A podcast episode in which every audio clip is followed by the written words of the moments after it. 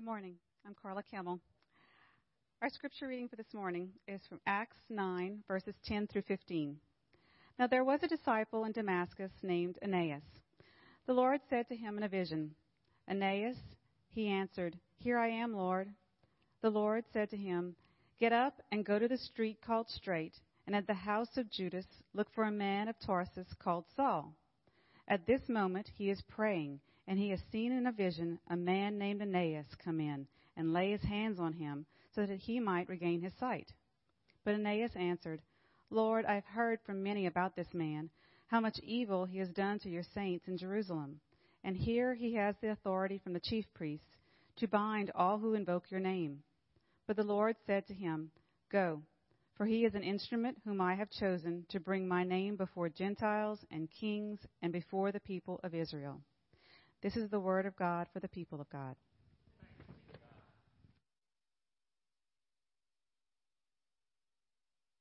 For our scripture lesson this morning. And um, again, I want to say thank you to the worship band, particularly to Chris. Our, uh, he's filling in for Warren for us because a little something you may not know that I, I didn't know till here just a little while ago was that um, Chris in March had the end of his finger chopped off, squeezed off in a door frame, which is like uh, hard to even think about.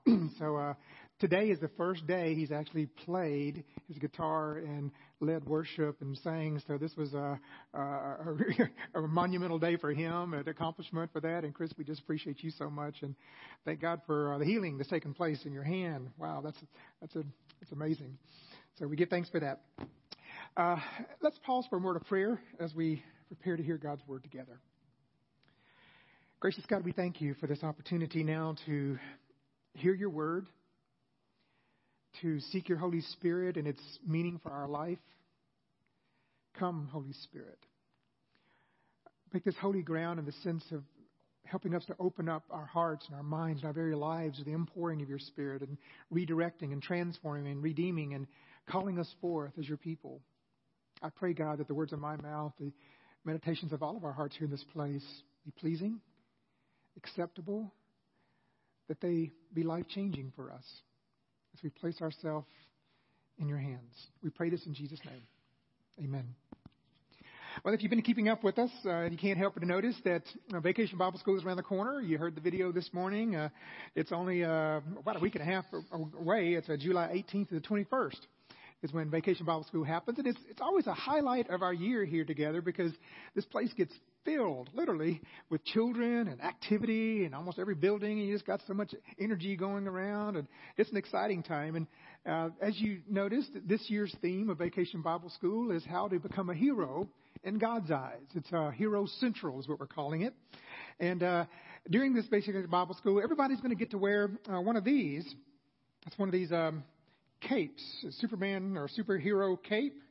You're all familiar with these, I think. Everybody, everybody gets to wear one because we have a group in our church called Friends of Needles that um, are making these, or have they've already made a bunch of them. They're making all of these for um, all the children, all hundred plus children. They're going to get to have a, a superhero cape with them. They get to wear, and all the adult volunteers get to wear one too. And uh, we're so thankful for the Friends of Needles. They all they've made all of these capes for us and worked hard hours. I think they're still doing some, but uh, you know it's hey, you know, I don't know about you, but every time I put on one of these things, I feel like I can, you know, just conquer the world, right? Yeah. You know, it's, come on, you know you want to wear one too. I mean, you want to wear one, right? we all have this fascination with superheroes, and uh, you know, we drawn to their stories. We we we're, we want to be like them. Uh, we we love what they they stand for. As a kid, I always wanted to be a superhero, and Superman was always my favorite. You know, uh, he's faster than a speeding bullet. He's jump tall buildings. He can, you know, it's more powerful than a locomotive. You know, all right, I need to take this thing off. anyway, throw that out there. but uh, even today, people are still captivated by these superheroes. Uh, it's interesting. The researchers have actually been uh, studying this phenomenon, what they call it, in our society. That uh, they found that since 9/11, the events that happened then, superhero movies have become the number one genre in Hollywood movies. It's, uh, it's more than any other genre of movies that people go to. You know, they're being created today. It's the superhero genre. Uh, the most recent superhero movie that came out, The Avengers, and uh, it, it now is the fourth highest grossing film of all time.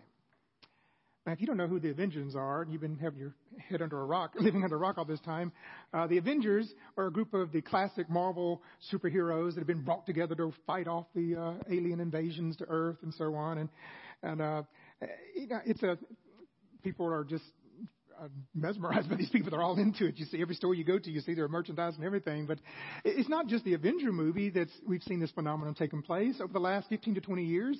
We've seen it in the Superman movies, the Batman movies, the Spider-Man movies, uh, the Black Panther uh, movies. Know, people are just flocking to go see these movies. And it's not just limited to movies. I mean, there's also many of the um, superheroes that are being featured in Broadway plays. You know, Spider-Man, he had a great run on Broadway and, and many others, but it's not just Broadway plays as well either. We also like to buy their merchandise. We like to dress up like them, right? Uh, how many superhero costumes do you see at Halloween with children when they come in? I mean, it's more than any of them. There's all the superhero costumes. And I, I, I'm, I'm guessing that some of you like to dress up in superhero costumes even when it's not Halloween. I'm not going to go there, but uh, you know, in fact, I'm pretty sure all of us have dressed up in, in, in uh, superhero costumes. It's at one time or another. I mean, we love these things. Uh, we, we like to go to amusement park and ride the rides of the superheroes. Uh, our children eat the superhero cereals and breakfast foods. Uh, we, when we tuck our children in bed at night, uh, we tuck them in with, uh, you know, Thor and you know, Superman or Incredible Hulk or Spider-Man sheets and, and, and clothes, pajamas and stuff.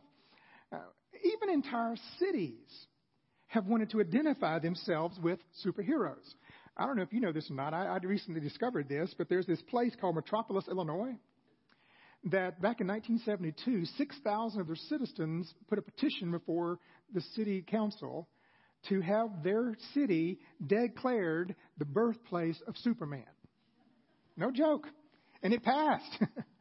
and so, in the center of their city square, I, I was hoping to have a picture of that for you, but in the city of their city square, they have this 15 foot uh, statue of Superman. I think I got a picture coming up because every June they have a, uh, a festival Got that one? There it is. That's the statue there. Every June they have this festival celebrating the birthday of Superman, and people come from all across the country to dress up like Superman and other superheroes, and uh, they all dress up like this. I mean, the entire city wants to be identified in this way. Uh, so you have cities identifying with these characters. You have uh, movies. You've got Broadway plays. You've got merchandise, uh, food, dressing up like them. But it's not just those things. We're willing to do almost anything, pay almost any price to be connected with them in some way or to have a piece of their history. You know, old comic books, they're worth a lot of money nowadays. In fact, this action comic book that you see on the screen here, it is uh, the very comic book that introduced the character uh, Superman. And in 19, oh no, 2014, it sold for 3.2 million dollars. 3.2 million dollars for this. You know how much that thing cost originally? Ten cents. I was like, oh man, I wish my grandmother wouldn't have thrown away my dad's old comic books. Like it just like kills me to th- think about that. She threw them all away.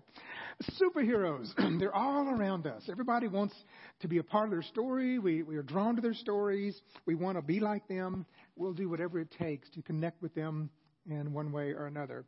Stan Lee, who is the uh, creator of Spider-Man, says there's no reason why superheroes shouldn't go on forever. Children at some point will take off their superhero capes. But these stories, there's something about superheroes that are timeless. No matter how old they are, or how long they've been around, or how old we get, we're still fascinated. We're still drawn to their stories. I mean, a long time ago, before our day, it was the Greek and Roman gods that served as the superheroes. How many of you grew up watching Hercules and all those kind of people? You know, it's yeah. And, but today, it's it's here in America. It's kind of an interesting phenomenon that's taken place. Most of our current superheroes that we are familiar with in America, they actually started emerging in the late 1930s. Now, most of you here don't know what was going on in the 1930s before your time, but there's some of you who were, and you know that that was on the heels of the Great Depression it was also during World War II. And so um, there were at that time real life villains such as Hitler and Nazi Germany that were threatening to destroy the world. And it was in this context that these things began to emerge. And it really emerged out of a certain group of people that during that time and that, that day, it was a very dark time, and that was Jews, Jewish Americans to be specific. So here you had this, in the midst of this national fatigue, of the depression, and this uh, threat of war, and all these things going on, these superhero characters that we know today began to emerge. There was a group of Jewish artists and authors and illustrators that got together and said, We need to do something to lift the spirits of our nation, to help people uh, have a sense of hope. And so they began to imagine things. They began to dream of what the world could be or what it should be. They began to dream of super, superheroes that could fight and lead the fight for justice and right the wrongs and bring about a world of peace. They, they dreamed of, of a better day, a better future, a world where peace actually could be a, a reality, or at least we could dream it.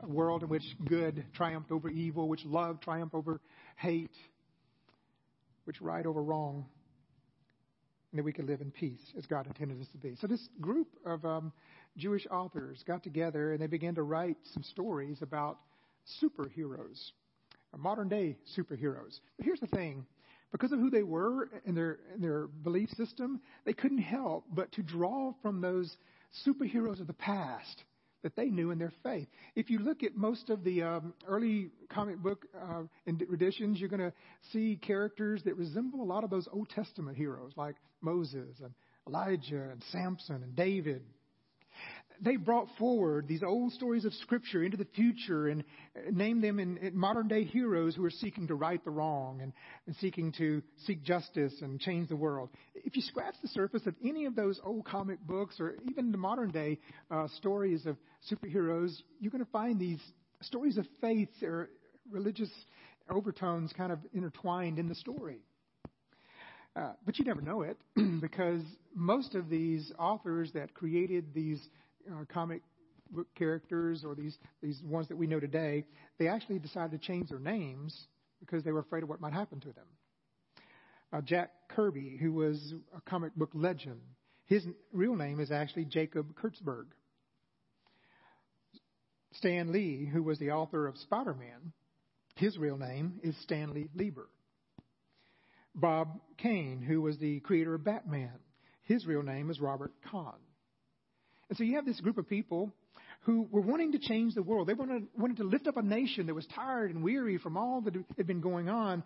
And they wanted to draw their imaginations to a vision of a world that could be a better place. And they were trying to help them have a way of visioning what God really wanted to happen in our world, where good was over evil and all these things.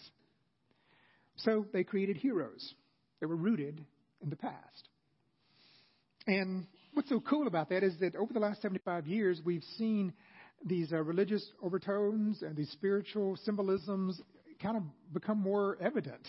In fact, some of the older, some of the letters, uh, the comic strips, you can actually see blatant. They they talk about their faith in those things. For instance, in the movie uh, Superman, when it came out, you had the parents having this discussion before they gave Superman to come to Earth, uh, his parents are, are worried about whether he's going to be received on Earth or not.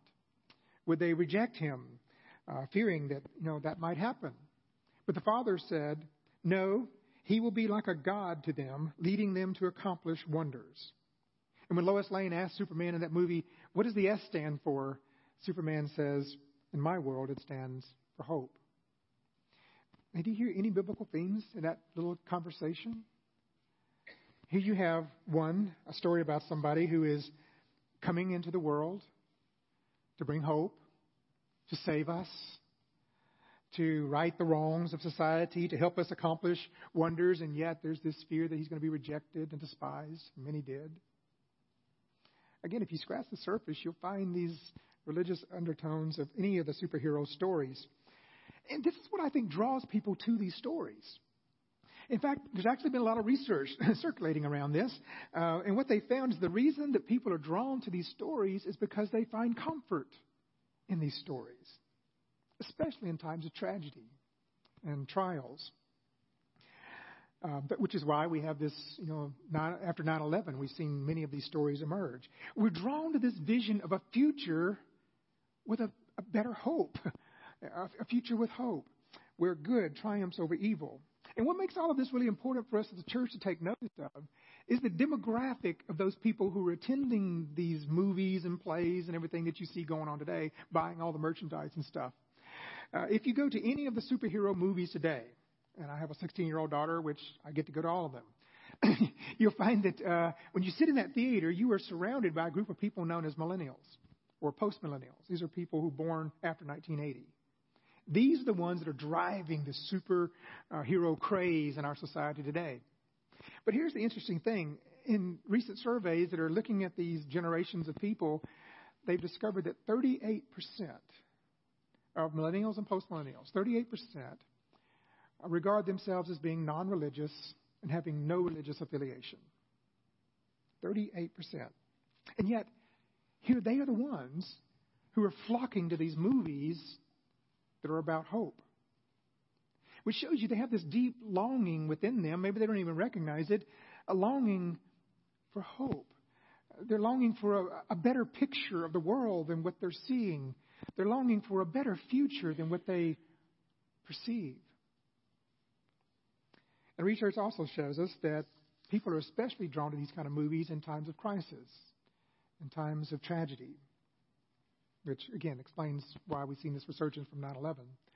Now, you don't have to be a rocket scientist to understand the implication that has for us in the church. I mean, here you have this generation of people looking for hope, searching for it, finding comfort in these superhero movies, and yet we as Christians know that the hope they're really looking for is only going to be found in Jesus. It's only going to be found in Jesus. That's, that's why we're doing this vacation Bible school and talking about Hero Central and tapping into that desire and longing that we found it even in children. This is what we need to be doing, helping the world around us see that the hope you're longing for is only found in Jesus Christ. I love this picture that I found. you may have seen this on the internet uh, we know that Jesus is the real superhero out there. And our job is to let the world know about this, help them to come to understand that. You see, what the gospel story teaches us about Jesus is that he saves us for a purpose. Uh, over and over again, you see this happening. Jesus will minister to someone, he heals them, and he will say, Go and do likewise. Go forth and proclaim my name. Go and do likewise. He tells them, through my grace and by my power, you will be able to do even greater things than I. We are called to living body of Christ in this world today. That's our job. That's our mission. Jesus says, You can do all the things that I did. You can bind up the brokenhearted. You can bring release to the captives. You can set the prisoners free. You can change this world. And at the heart of the Christian gospel is this understanding that we are called, we are equipped, we are empowered by God's Holy Spirit to go forth as His superheroes, as His apostles, as His ambassadors to the world around us. Even, and perhaps especially, in times of darkness and in times of tragedy and crisis. This is what we find happening in John's gospel at one point. Jesus came to his disciples and he tells them, I'm going to Jerusalem, I'm going to be crucified, suffer, and die. We've given up everything for you, Jesus, and you're going to tell us now you're going to be crucified and died, and what about us? You it's a dark time. They're, they're taken back by this. But then the very next thing Jesus says in chapter 14, verse 12, he says, Very truly I tell you, the one who believes in me will also do the works that I do. In fact, they will do greater works than these. So, in this dark moment, the disciples journey with him. Jesus turns to them and says, If you will believe in me, you will do the things that I did. Even greater things, things you can't even begin to imagine or dream. You'll do these things. Do you believe this? The Apostle Paul echoes this when he talks to the church at Ephesus at a time when they were fearing persecution for their faith. He says, I pray that according to the riches of his glory, that he may grant you, you may be strengthened in your inner being with power through his Spirit, and that Christ may dwell in your hearts through faith as you are being rooted and grounded in love. I pray that you may have the power to comprehend with all the saints what is the breadth, the length, the height, and the depth, and to know the love of Christ that surpasses all knowledge, so that you may be filled with all the fullness of God. So, this community of faith that's fearing for their lives and persecution, Paul prays for them that they may be empowered by God's Holy Spirit, filled with His Holy Spirit, to understand and comprehend, to realize the breadth and the length, the depth and the height of God's love and His power, so that they may be able to go into the world and change it, transform it, accomplish more than they could possibly imagine. Because this is what he says in the very next verse, verse 20. Now, to him who by the power at work within us is able to accomplish abundantly far more than all we can ask or imagine. Again, do you believe this? Do you really believe it? That by the grace of Jesus Christ, we can be empowered, we can we are enabled to accomplish far more than what we can imagine or even dream.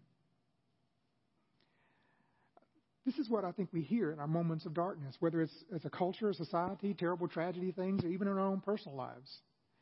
We hear God calling us and empowering us that with my spirit and my grace and my power, you can go forth and overcome this.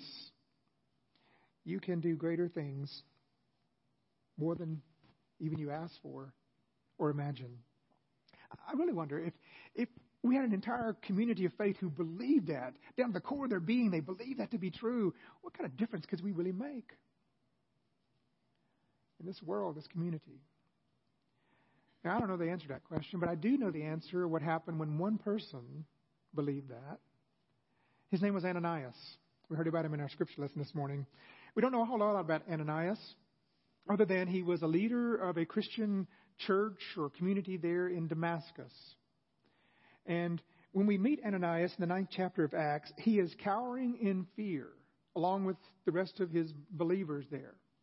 Because they've gotten the news that a guy named Saul is coming to their city, Damascus, and he's on a mission to wipe out anybody who's a Christian. In fact, we read in Acts chapter 8, verse 3 Saul was ravaging the church by entering house after house, dragging off both men and women. He committed them to prison. In the uh, ninth chapter, we read, He was breathing threats and murder against the disciples of the Lord. And now he is headed to Damascus. And uh, Ananias and all these followers are scared to death. They're anticipating his wrath. And we know the story, at least I hope you did, if you went Sunday school or Bible class. You know that Paul, he's going to Damascus. You remember what happens? He's blinded by this light from heaven, and he falls to his knees, and he's totally incapacitated. He can't do anything. And, and in the midst of that moment, he hears a voice speaking to him Saul, Saul, why are you persecuting me? And Saul says, Who are you? You remember what the voice says I am Christ, the one you are persecuting. His followers then take him to a house in Damascus where he sits unable to see. Uh, verse 9 says, For three days he was without sight and neither ate nor drank. This is where we get introduced to Ananias. Ananias, hiding in fear, anticipating, worrying, not knowing what's going to happen when Saul finds them, or what he's going to do to them. And in the midst of that moment, he hears a voice or has this vision from God speaking to him. And this is what he says The Lord said to him in a vision, Ananias. And he answered, Here I am, Lord. That tells you what kind of disciple he is. Here I am, Lord. The Lord said to him, Get up and go to the street called Straight, and at the house of Judas look for a man of Tarsus named Saul. At this moment he is praying. And he has seen in a vision that a man named Ananias is going to come in and lay his hands on him so that he might regain his sight. So here you have Ananias fearing for his life. I mean, this, this dude, Saul's a bad, bad dude. Um, and God says, I want you to go to him and I want you to heal him. I don't think Ananias was too happy with this. I mean, he's not he's not enjoying this news at all. This is not good news, and so um, he, I think he's thinking, you know, this is like Lex Luthor is to, to Superman. You know, this is like Joker is to Batman. this is like uh, uh, what's the guy? What's his name? Uh, Thanos is to, to Thor. You know, I mean, this is really God. You want me to go to Saul? This is what we read. Lord, I have heard from many about this man, how much evil he has done to your saints in Jerusalem, how he has the authority from the chief priest to bind all who invoke your name. But the Lord said to him, Go, for he is an instrument whom I have chosen to bring my name before Gentiles and kings, and before the people of Israel. So the Lord says, Go. What would you do if you were in Ananias' shoes? Would you go and you know, meet your enemy? Would you go and seek out this person who has made it their mission to destroy you? Well, Ananias does. He went because he believed in a living Lord who had conquered death. So he didn't have to fear death. He went because he believed in a God that was greater than anything or anybody of this world. He went because he remembered Jesus' words saying to him, Those who believe in me will do the things that I did, and even greater things will they do. So Ananias goes. He goes to the house where Saul is. He uh, brings a chair next to him. He sits down. And then, very tenderly, he speaks these words Brother Saul, the Lord Jesus, who appeared to you on your way here, has sent me so that you may regain your sight and be filled with the Holy Spirit. And did you notice how Ananias addresses Saul? Uh, he didn't treat him as his enemy. He didn't treat him as a stranger. Hey, mister. he didn't even treat him as a friend. He spoke to him as a brother in Christ. He said, Brother Saul, the Lord has sent me to heal you, to help you to regain your sight and be filled with the Holy Spirit. So that, because we know how the story turns out at the end, I've come to do this so that you might go forth from this place and do the things that Jesus did, even greater things than you're going to imagine or possibly think of, or dream of. Upon speaking these words, we remember how Scripture says, like scales from his eyes fell, and he, he regained his sight. He was then baptized. He received food from Ananias. He was, was filled with the Holy Spirit and uh, he regains his strength. Saul at that point becomes Paul. And for the last 2,000 years, we have been remembering Paul as this great hero of the faith. We've been, we've been telling his story and celebrating how he went throughout all the known world, proclaiming the good news of Jesus Christ, proclaiming a message of how evil triumphs over, I mean, how goodness, good triumphs over evil, how love triumphs over hate. The good news of the gospel. For 2,000 years, we've been telling his story, seeing him as a hero of the faith for what he did. You know, none of that would have happened had not it been what Ananias did. He was willing to go and answer God's call. He was willing to go to this man he, who was his enemy, and he was willing to treat him as a brother in Christ, to love him unconditionally with the grace of God so that he might be redeemed, transformed. Know, Paul, again, is often celebrated as that great hero of the Christian faith. But when I think about heroes of the faith in the world today, I like to remember Ananias. I can't help but think of him because of what he made possible. And here's the thing you never hear anything else about Ananias. You don't find anything about him after this. It's like he disappears. But, but what we do remember is that Saul's life was changed because there was this man named Ananias who was willing and had the courage to believe in Christ and go forth and do the things that Jesus did and asked him to do. When I think of what it means to be a hero in God's eyes and in the Christian faith today, this is who I think of. You know, I, I may never have the opportunity to be in the headlines for doing this world transforming thing like the Apostle Paul did. But I can be faithful to the areas of my life that God calls me to today. I can do the things that Jesus asked me to do every day in my encounters, to be faithful to Him in that. And who knows? Maybe God can take that and do something that I would never dream possible from that. You see, as Christians, we believe that every encounter we have in life, every person we meet, is filled with the possibility of making a difference in Christ, making a difference in their lives, a difference in this world. And with God, that can end up being something beyond what we can imagine. I doubt very seriously that Ananias had any conceivable idea of the long term impact his faithful act made upon this world by doing what God asked him to do that day. I don't think he had a clue what was going to happen from that. He was just being faithful, he was just trusting in God's promises. Yet his faithfulness changed the world. Change the world in ways you would have never imagined. Who might God be calling you to? Who might God be calling you to meet with? You know, even in the midst of our most difficult moments, our most challenging moments of life, God inspires us. God reminds us, He promises us that we are called to do even greater things than we can imagine or even ask for. Because God gives us the ability to believe, the ability to love, the ability to do all of the things that Jesus was revealed through him. You know, we are living in the midst of a world where you have people who are desperately longing for an heroic tale.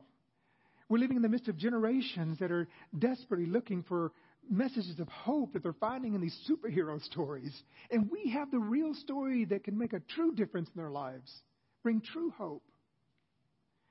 And I think God is calling us to go.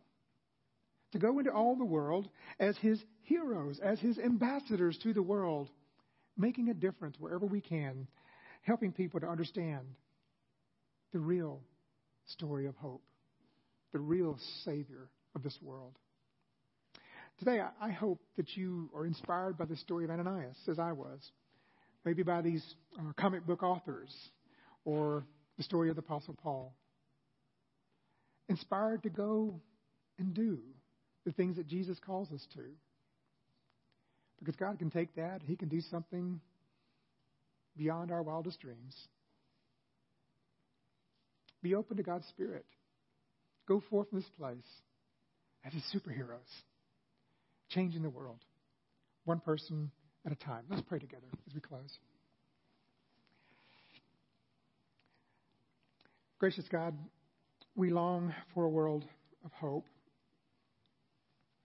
We long for a world that is envisioned in these superheroes that we read about, where justice prevails, good triumphs over evil, and our future is secure. Forgive us, O oh God, for placing our hope in all the wrong places of life. Help us to hear your calling today, to be that message of hope for others.